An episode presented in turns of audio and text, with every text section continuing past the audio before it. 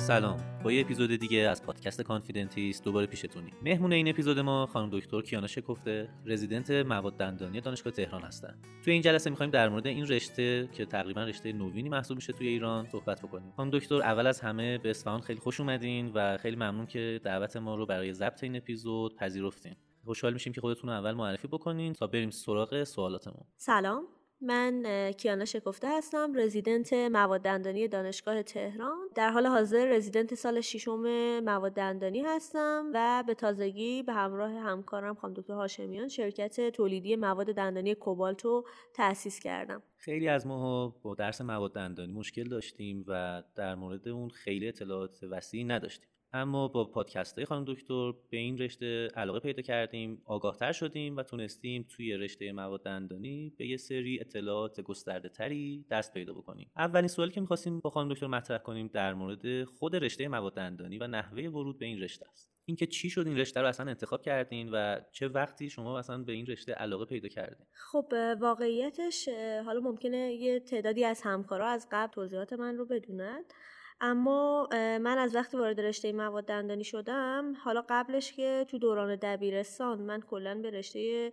شیمی نسبتا علاقه داشتم و وقتی که وارد دندون پزشکی شدم خیلی با رشته دندون پزشکی حال نمی کردم و دنبال یک راه در روی بودم که بتونم اون علاقم رو حالا تو دندان پزشکی پیدا بکنم و تو درسایی که تو رشته دندان پزشکی داشتیم تنها درسی که توجه منو جلب می‌کرد که یه مقداری بهش علاقه داشتم درس مواد دندانی بود. البته یک امتیازی که من داشتم این بود که خب من داخل دانشگاه مشهد دندان پزشکی اون رو میخوندم و اون موقع ما استادمون یکی از اساتید مواد دندانی بود که پی مواد دندانی داشتن و خب آدم رو به درس مواد دندانی واقعا علاقه مند می‌کردن. و از همون زمان که من مواد دندانی رو داخل دانشگاه تدریس می‌کردم. تنها درسی بود که به نظرم بهش علاقه داشتم. حالا به خاطر اون پیش زمینه‌ای که در رابطه با شیمی داشتم. ولی فکر نمی‌کردم هیچ وقت که بخوام به صورت آکادمیک وارد این رشته بشم. تا زمانی که دیگه داشتم تزم رو تو دوره عمومی میگذروندم که خب وقتی داشتم تزم رو میگذروندم دیدم که با مسیر تحقیق و اون پروسه تولید و سنتز یک ماده جدید و امتحان کردنش خیلی حس خوبی به من میده به نسبت کار دندون پزشکی. منتها بازم دنبال این بودم که حالا این کار تحقیقاتی رو توی مثلا رشتههایی مثل ترمیمی و اینا ادامه بدم. منتها باز یک امتیازی که داشتم این بود که دوستا و همکارای خوبی داشتم که یه مقداری برام راهنمایی کردن.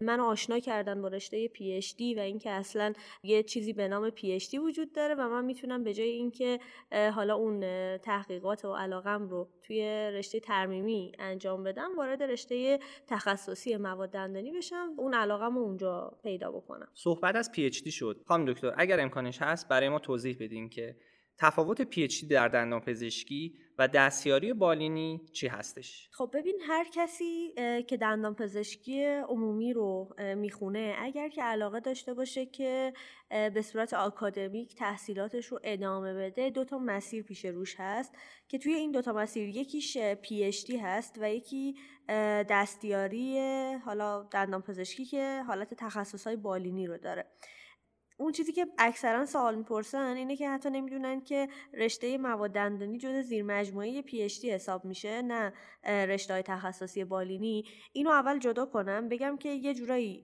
دستیاری انگار که شما دارین یه مهارت بالینی رو توش تخصص پیدا می‌کنید و اون رو به حد اعلا توش مهارت پیدا می‌کنید. مثلا کسی که میره تخصص ترمیمی می‌گیره یعنی توی تمام قسمت های این رشته میره و خودش رو به حد مهارت رو به حد ماکسیموم میرسونه. ولی وقتی یه نفر وارد رشته پی میشه انگار که انتخاب کرده که به جای اینکه یک مهارت رو یاد بگیره میره و research رو تا حد امکان دنبال می‌کنه.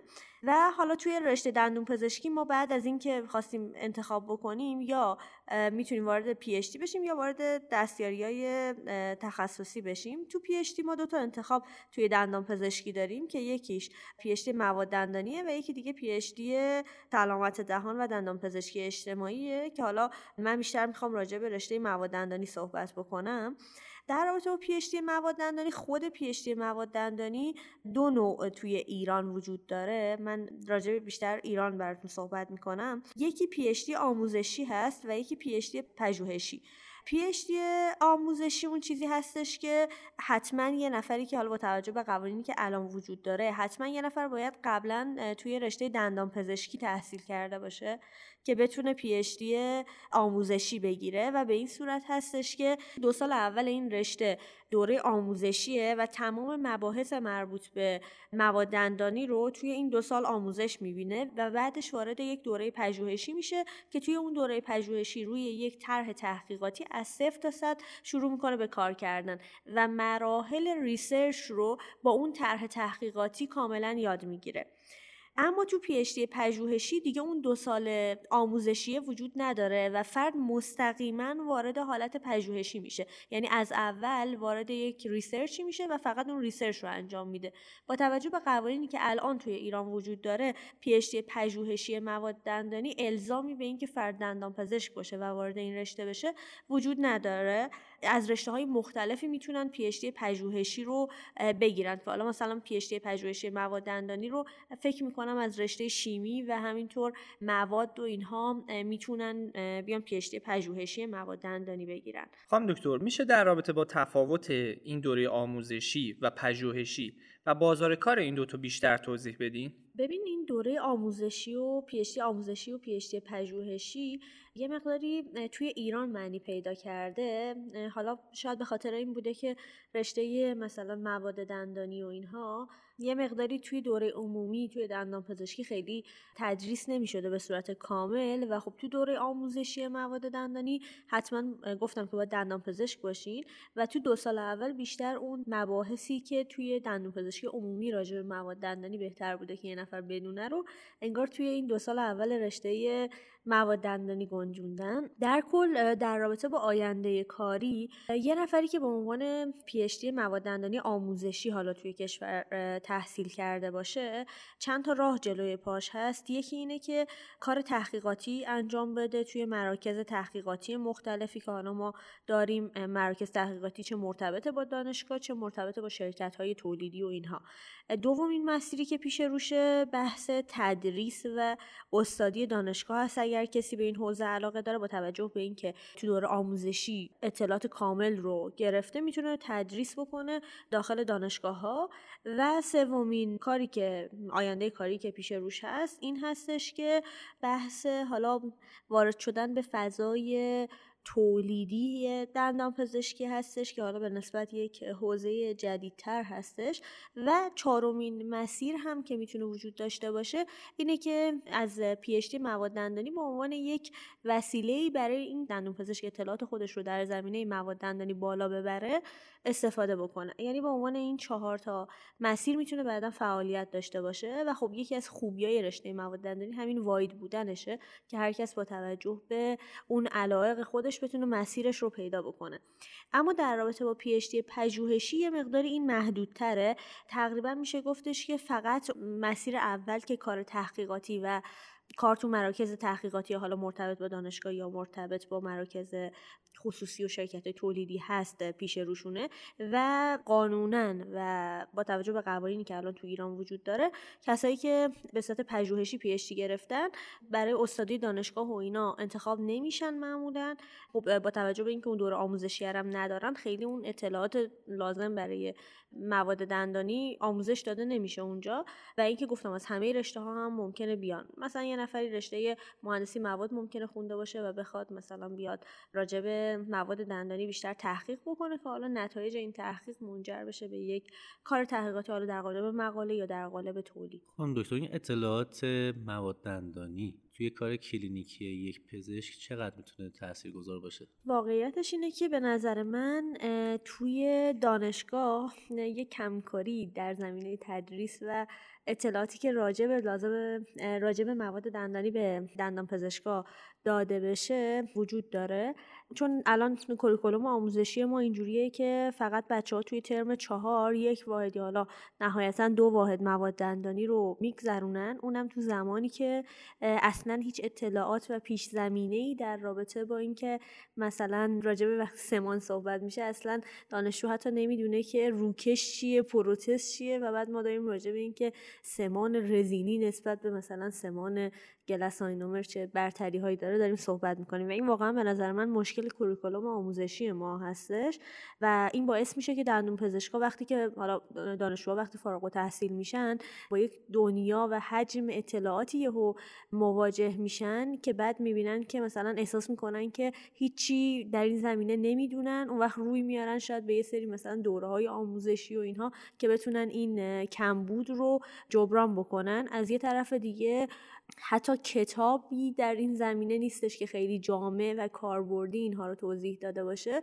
و خب اینا همش باعث شده که هر کسی که به عنوان دندان پزشک فارغ تحصیل میشه یه مقداری در این زمینه به نظر من کم و کاستی هایی داشته باشه.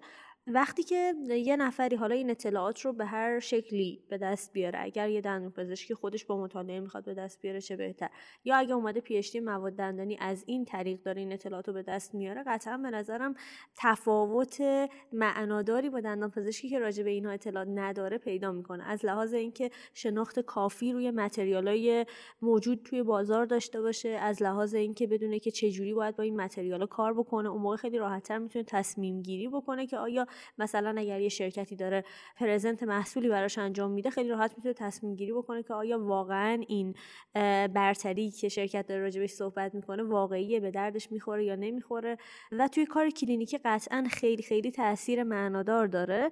منتها این تصمیم یک نفری هستش که این اطلاعات خودش با مطالعه بخواد به دست بیاره یا بخواد بیاد و وارد دوره آکادمیک بشه. به نظر من اگر کسی با هدف این که فقط بیاد آموزش این رو پیدا بکنه بخواد وارد دوره مواد دندانی بشه خیلی شاید به صرفه نباشه از لحاظ زمانی که می‌خواد براش بذاره و شاید بهتر باشه که خودش حالا با مطالعه اینا رو کسب بکنه و وقتی که من خودم شخصا دیدم که این کمبود احساس میشه توی دندان پزشکان که اطلاعات کاربردی راجع به مواد دندان پزشکی ندارن اون موقع به فکر ساخت این پادکستی که الان حالا به اسم پادکست مارتنزیت هست افتادم که سعی کردم توی این پادکست راجع به مواد دندانی انگار با رویکرد بالینی و کاربردشون توی کلینیک بیشتر صحبت کنم.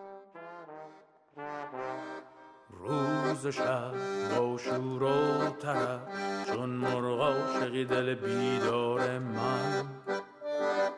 پر کشد هر سو قرار شاید بنگرد رخ دلدار من. سبک چه باد سهر رود بر سو گذر. رود به هر آشیان کشد به هر گوش پر. کشاند این دل مرا به سویان دل ربا. بدامون روم من بی تا این دقیقه از پادکست در مورد چهار مسیر پیش روی یک کسی که رشته مواد دندانی رو انتخاب کرده صحبت کرد. اما گوشه ذهن من یه قضیه دیگه هم در مورد مهاجرت کسایی هست که رشته مواد دندانی رو انتخاب کردن. مسیر پیش روی این افراد چجوریه؟ پیشنهاد می‌کنین به افرادی که این رشته رو انتخاب کردن یا نه؟ مسئله مهاجرت یک مقوله کاملا شخصیه به نظر من. ولی چیزی که به نظرم میاد اینه که باید این نکته رو در نظر داشته باشن که با پیشتی مواد دندانی قطعا میشه مهاجرت کرد. منتها باید حواسشون به این باشه که برای مثل بقیه رشته ها که مثلا بعد از اینکه تموم میشه یه طرح و یه تعهدی بس به حالا آموزش رایگان داخل دانشگاه ها وجود داره. در رابطه با پی همین تعهد وجود داره و حالا یک برابر یا دو برابر مدت تحصیل بسته به نوع تعهدی که یه نفر میده باید داخل کشور بمونه و بعد از اون مدرکش رو می‌تونه دریافت بکنه. حالا میشه از پیشتی مواد دندانی به شکل یک روشی برای اینکه حالا تعداد مقالاتشون رو بیشتر بکنن یا به اصطلاح یه سی وی جمع بکنن میشه نگاه کرد.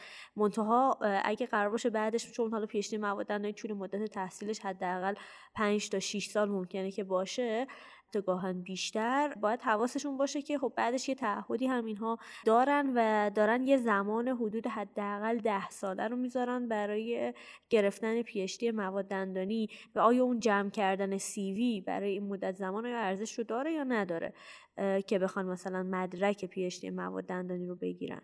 خانم دکتر فرزن می‌گیریم که یه نفر با تمام این سختیایی که شما گفتین مسیر مهاجرت رو انتخاب کرد و خواست بعد از طرح و تعهدی که گذرون مهاجرت کنه. حالا می‌رسیم به این مسئله. آیا سطح دانشگاه های ایران برای رشته مواد دندانی برای مهاجرت مناسب هست؟ آیا مدرک دانشگاه ایران رو قبول دارن یا خیر؟ این نکته رو بگم که PhD در دنیا بالاترین مدرک علمی محسوب میشه. یعنی حتی حالا نسبت به تخصصهای بالینی که ما اینجا می‌گیریم از لحاظ علمی و آکادمیک در دنیا بالاترین مدرک تحصیلی تقریبا میشه گفت PhD و حالا بعدش میشه postdoc به اصطلاح. از این لحاظ بخوام بگم که حالا کسی اگه تصمیم گرفت که مهاجرت بکنه PhD مواد مدرکش با توجه به اینکه PhD در تمام دنیا معتبره. اما دو تا نکته به نظرم می‌رسه. اول اینکه یک این رو حالا فراموش کردم بگم اینکه option ی هم الان در حال حاضر هست. نمی‌دونم من خیلی راجبش اطلاعات ندارم. هر کسی که علاقه داره به نظرم می‌تونه بره یه مقداری پرس‌وجو بکنه. که یک حالت PhD مواد وجود داره که با شهریه انگار با پرداخت شهریه می‌تونن PhD بگیرن و در اون شرایط اون بحث تعهد و طرح یه مقداری متفاوت میشه و فکر می‌کنم این زمان کمتر میشه و خب کسی اگر از اول پلن مهاجرت داره شاید بهتر باشه که در این زمینه بره اطلاعات بیشتری پیدا کنه و تصمیم بگیره که حالا PhD رو در پردیس بین الملل بخونه و با پرداخت شهریه به اصطلاح که تعهدش رو کمتر بکنه. این یه مبحث دوم که خب PhD مواد دندانی فقط تو دو تا دانشگاه توی ایران وجود داره. یکی دانشگاه تهران و یکی شهید بهشتی که هر دو تا این دانشگاه ها هم rank خوبی رو توی دنیا دارن و از این لحاظ هم مشکل ندارن بله اینکه گفتم مدرک PhD مدرک معتبر در تمام دنیا. منتها فقط بحث این هستش که زمان زیادی طول می‌کشه که شما بتونید این مدرک PhD رو دریافت بکنید.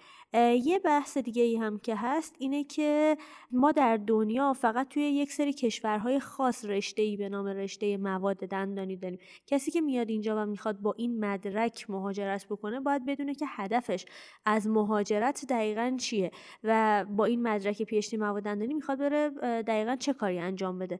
تقریبا میشه گفتش که توی بقیه دنیا شما با PhD مواد دندانی می‌تونید کار research انجام بدید. حالا یا تو مراکز تحقیقاتی و دانشگاه ها یا تو شرکت های تولیدی. ولی شما اونجا دیگه به عنوان دندان پزشک نیستید و کار دندان پزشکی نمی‌تونید انجام بدید. و اگر می‌خواید کار دندان پزشکی انجام بدید باز باید برید همون آزمون هایی که مربوط به یکسانسازی مدرک توی هر کشوری هست رو انجام بدید. بنابراین این رو باید مد نظر قرار داشته باشید که شما اینجا به عنوان یک دندان پزشکی که پی مواد دندانی داره وقتی که مهاجرت می‌کنید اونجا فقط به عنوان یک پی شناخته میشید. و اینکه فقط چند تا کشور حالا من می‌شناسم که توی دنیا مشابه ایران رشته دنتال بایومتریال یا مواد دندانی حالا به اصطلاح زیست مواد دندانی رو دارن و بقیه دنیا به این صورت هستش که از همه رشته ها مثل اون حالت پژوهشی که تو ایران داریم از همه رشته ها می‌تونن بیان و این رشته رو بخونن و برای تو بقیه دنیا بیشتر حالت یک رشته تحقیقاتی هست شما باید اینو بدونید که رفتید اونجا فقط می‌تونید برید تو مراکز تحقیقاتی یا توی دانشگاه ها فعالیت بکنید. کشورهایی هم که من می‌شناسم که این رشته رو دارن یکی انگلستان هست یکی ژاپن هست و حالا یه چند تا کشور دیگه مثل شاید فکر می‌کنم استرالیا و یکی دو تا کشور دیگه توی حوزه اروپا. می‌دونم که حالا اطلاعاتی که من دارم البته احتمالا خیلی کامل نیست چون اصلا دنبال این قضیه نبودم می‌دونم که آمریکا چیزی به نام PhD dental biomaterial نداره و هر کسی که میره اونجا به عنوان یک PhD متریالی یعنی رشته مواد. اپلای می‌کنه حالا با گرایش مواد مرتبط با دندان پزشکی.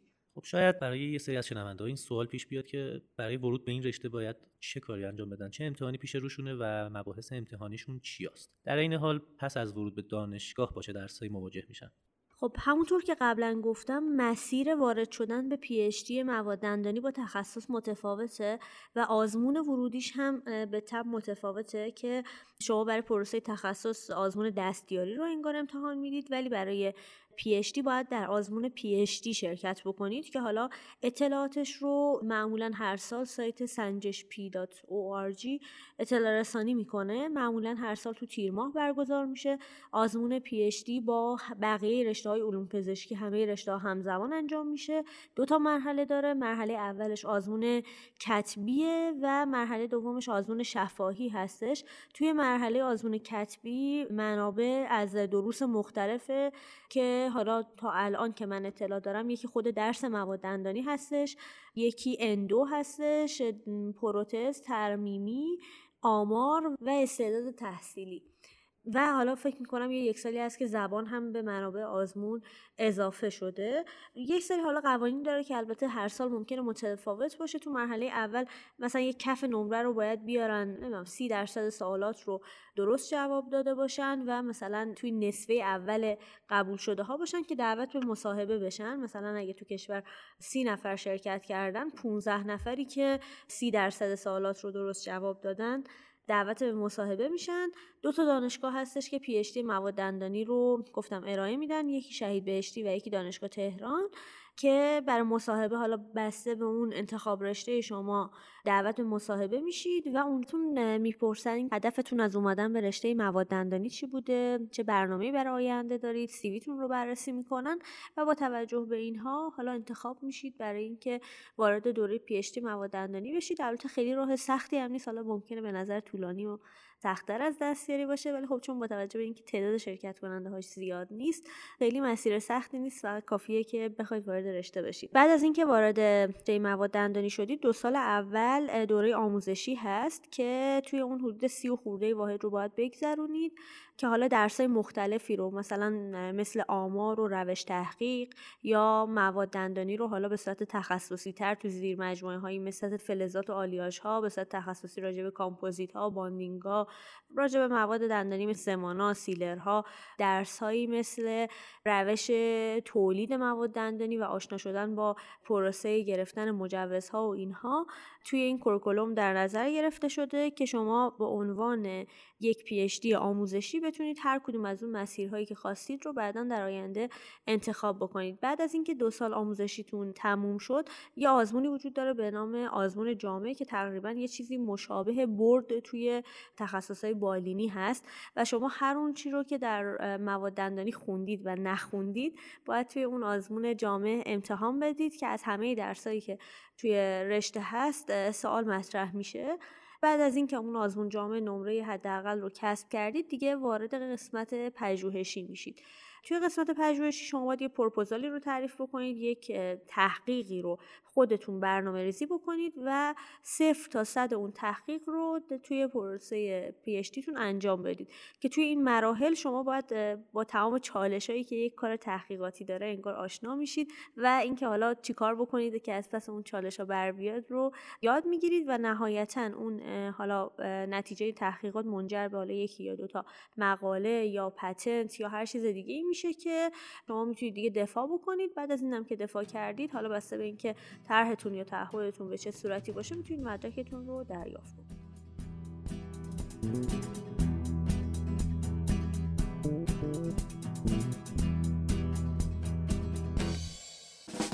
ترسم که عشق در غم ما پرده در شود این راز سر به مور به عالم سمر شود. گویم سنگ لعل شود در مقام سر. آری شود ولی به خون جگر شود. آری شود ولی به خون جگر شود. از کیمیای مهر تو زرگشت روی من. آری به یمن لطف شما خاک زر شود. ماهایی که از دور خانم دکتر شکوفته رو می‌شناسیم. می‌دونیم که توی زمینه ساخت پادکست فعالیت داشتن و قطعا فعالیت های پژوهشی زیادی هم داشتن. در حال حاضر می‌دونیم که شرکت کوبال توسط ایشون تأسیس شده و یه مسیر جدید کاری پیش روشون دارن. خواستم در این مورد هم باشون صحبت بکنیم ببینیم که اصلا ایدهش از کجا به ذهنشون خورد و کارهای تولیدی توی ایران اوضاعش چجوریه. والا وقتی که من شروع کردم به اینکه بخوام پی اچ مواد دندانی رو بخونم هیچ ایده ای نداشتم که بعدش اصلا موقع نمی‌دونستم مثلا پیش روی یک متخصص مواد دندانی چه راههایی هست. چیزی که تو ذهن من بود فقط تدریس بود. یعنی قبلش فقط بر ما اینو گفته بودن که پی اچ مواد دندانی بعدا استاد دانشگاه میشه و می‌تونه تدریس کنه. منم که خب از 18 سالگی تدریس می‌کردم این کارو دوست داشتم. گفتم خب چه بهتر اینم یه راهی یادم میره. استاد دانشگاه میشه و اول وقتی اومدم وارد این رشته شدم هیچ دیدی نداشتم. یواش یواش حالا با راه های مختلف کارهای تحقیقاتی رو شروع کردم. دیدم که توی کارهای تحقیقاتی من به کارهای علاقه دارم که چیزی رو از صفر خلق می‌کنم و یه چیز جدید درست می‌کنم و با سنتز مواد کلا ارتباط بیشتری برقرار می‌کردم. بعد همزمان کار تدریس و اینها رو تو مؤسسه حالا برای رزیدنتی بود انجام می‌دادم و دیدم که یا مثلا تو دانشگاه حالا یه مقداری part time تدریس می‌کردم. دیدم که من تدریس رو دوست دارم ولی یه مقداری با اون حالت آکادمیکش خیلی ارتباط برقرار نمی‌کردم بعد شروع کردم درست کردن پادکست. گفتم خب می‌تونم اون حرفی رو که دلم می‌خواد بزنم رو در قالب کار خودم بزنم. چون بالاخره واحد آموزشی دانشگاه مثلا یه محدودیت هایی داره. مثلا شما نهایت می‌تونی چند جلسه صحبت کنی نمی‌تونی اون دیتیلی که دوست داری رو بگی یا نمی‌تونی مثلا برندی معرفی کنی و یه سری محدودیت هایی داشت. و گفتم خب پس من میام این کار رو در قالب یه کار خارج از این حوزه آکادمیک انجام بدم و اون موقع پادکست معرفی وقتی پادکست رو شروع کردم با برندها آشنا شدم. قبل از اون خب من تو کلینیک کار می‌کردم شناخت برندها محدود بود تقریبا به اون چیزایی که توی کلینیکا باش کار کرده بودم و خیلی دید گسترده ای نداشتم. وقتی پادکست رو شروع کردم یکی یکی که تو اپیزودها می‌رفتم برندهای مختلف رو در می آوردم دیدم که خب چقدر مثلا اینا به نکات ظریفی دقت کردن توی بعضی از ساخت material اشون که ما الان توی کشور حتی همون موادی رو هم که تولید داخل داریم اون نکات ظریف رو توی کارشون دقت نکردن بهش و یا اون حالت ایدئالی که مد نظر ما به عنوان دندان پزشک هست رو نداشت. و بعد اونجا به نتیجه رسیدم که خب کاش یه نفری که متخصص این رشته بود و علم این رشته رو داشت می اومد و مواد رو به صورت دلخواه دندون پزشک که می‌دونه که هر ماده چه ویژگی اگه داشته باشه بهتره اونجوری طراحی می‌کرد. و بعد این ایده منجر شد به اینکه خب حالا کسی که نیست چیکار کنیم؟ خب پس خودم شروع می‌کنم به انجام این کار و با یکی از همکاران خوبم که اون هم توی همین زمینه دغدغه من رو داشت و با من مسیر مشترکی رو داشت شروع کردیم به کار کردن که حالا حدود دو سال میشه تقریبا چند ماه دیگه دو سال میشه که این کار رو شروع کردیم و تقریبا یه چند ماهی سه چهار ماهی هستش که برندمون وارد بازار شده و حالا فعلا توی فاز اول یه سری موادی که فرمولاسیونشون آسون تر بود اعتماد دندون پزشکا بهشون ساده تر بود رو وارد بازار کردیم. امید دارم که حالا بتونیم محصولات پیشرفته تر و بهتر رو هم وارد بازار کنیم. در رابطه با چالش ها که پرسیدید واقعیتش چالش ها کم نیست یعنی ممکنه از دور شاید به نظر بیاد که خب این چه کاره مثلا جذابیه و یا چقدر راحته و یا تو ایران خیلی از تولید حمایت میشه و خیلی راحت میشه این کار انجام داد ولی واقعیتش اینه که قطعا هر کاری رو که آدم بخواد درست و خوب انجام بده نیاز داره به اینکه خیلی زمان و انرژی زیادی رو صرفش بکنه. و خب ایران هم مثل خیلی از کشورهای دیگه یک بروکراسی اداری توی این زمینه داره که باید حتما طی بشه. وقتی که واردش میشید قطعا موانع انقدر زیاده که هر کسی ممکنه وقتی این کار شروع می‌کنه توی یکی از این موانع متوقف بشه و به نظرم تفاوت اون جاییه که هر کسی چقدر می‌تونه در برابر این موانع مقاومت کنه و کار رو ادامه بده و از ادامه کار دست نکشه.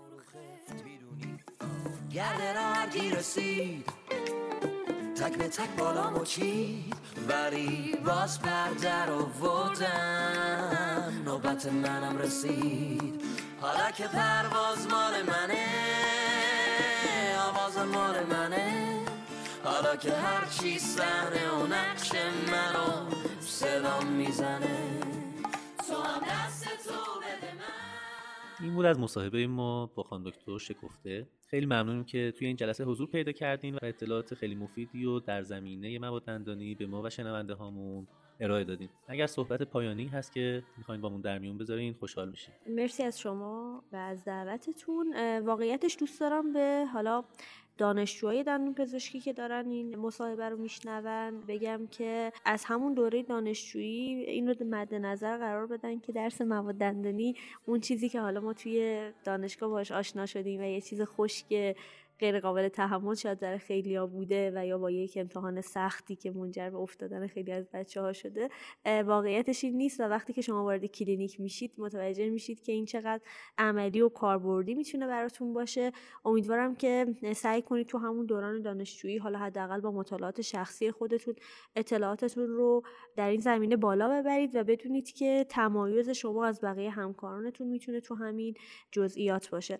اگر که احیانا از اساتید کسی صحبت من رو میشنوه خواهشی که ازتون داشتم این هستش که به نظر من ما یکی از چالش هایی که تو کشورمون داریم این هستش که ارتباط بین دانشگاه و صنعت درست شکل نگرفته. به نظر من ارتباط درست این هستش که ما ببینیم که زیرساختهای صنعتی کشورمون چیه اول زیرساختامون درست باشه و بعد بر اساس نیازهایی که ما توی کشورمون داریم بر اون اساس بیایم و طرحهای تحقیقاتی دانشگاهمون رو به صنعت مرتبط کنیم و بر اون اساس حالا طرحهای تحقیقاتی رو تعریف بکنیم. خواهشی که من از اساتید داشتم این هستش که این رو مد نظر قرار بدن و بتونیم یه ارتباط خیلی بهتری توی این زمینه داشته باشیم.